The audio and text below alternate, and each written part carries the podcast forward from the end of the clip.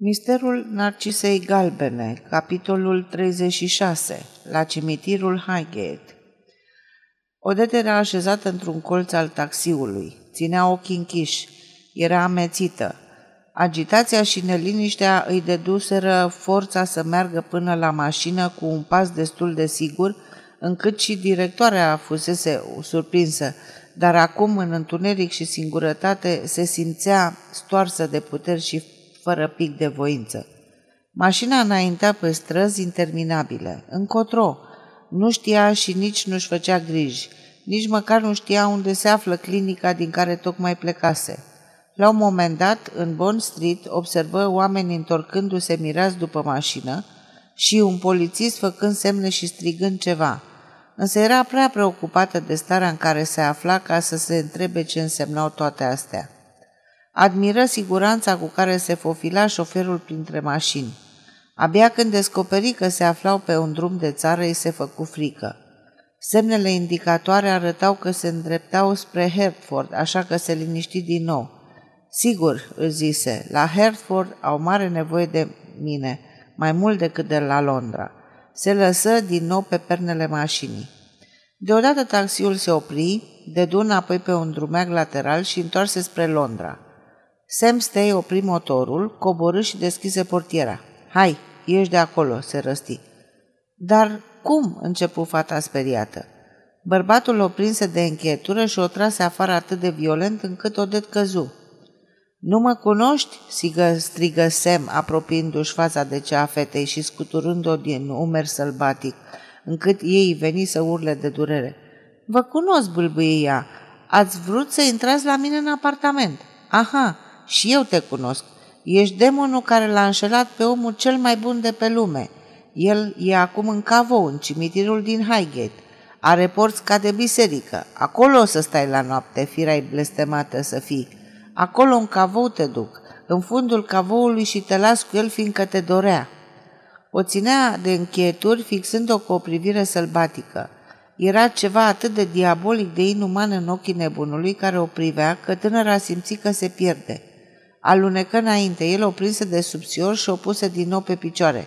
Leșini ai? N-ai decât să leșini, frumoasă. Ai vrea mai bine să mori, ai? Pariez că n-ai mai avea chef de viață dacă ai ști, dacă ai ști...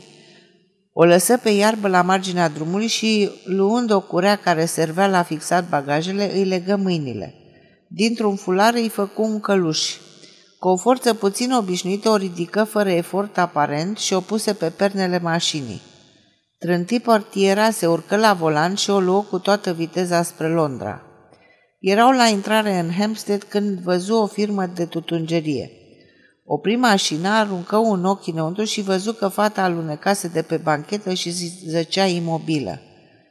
Sam Stay se grăbi spre tutungeria unde știa că se află un telefon.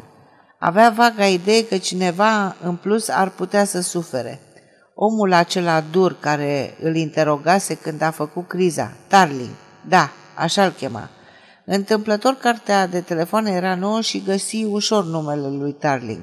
Câteva secunde mai târziu vorbea cu detectivul. Agăță receptorul și ieși din cabina telefonică. Vânzătorul care i-a auzise vocea spartă și țipătoare îl privi cu un ochi bănuitor, dar Sam nu observă nimic. Fugi la taximetru, sări la volan și porni. Ajunse la cimitirul Highgate. Acum e acum. Porțile erau încuiate, dar găsea el o soluție.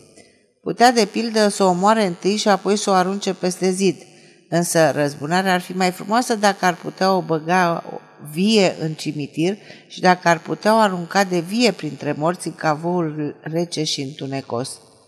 Chiui și cântă de bucurie la această idee și trecătorii se întoarseră și îl priviră lung. Pentru Sam Stay era momentul cel mai fericit din viață.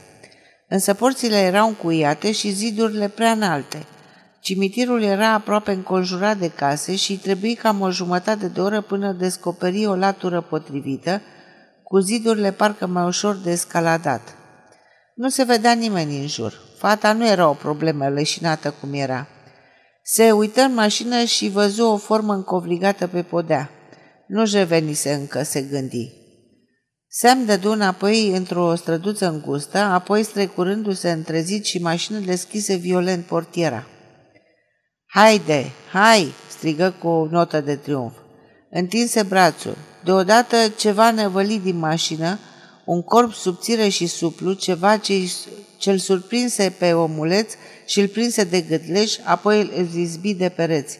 Stei se zbătu cu forța nebunie, dar Ling Chu nu slăbi strânsoarea de fier.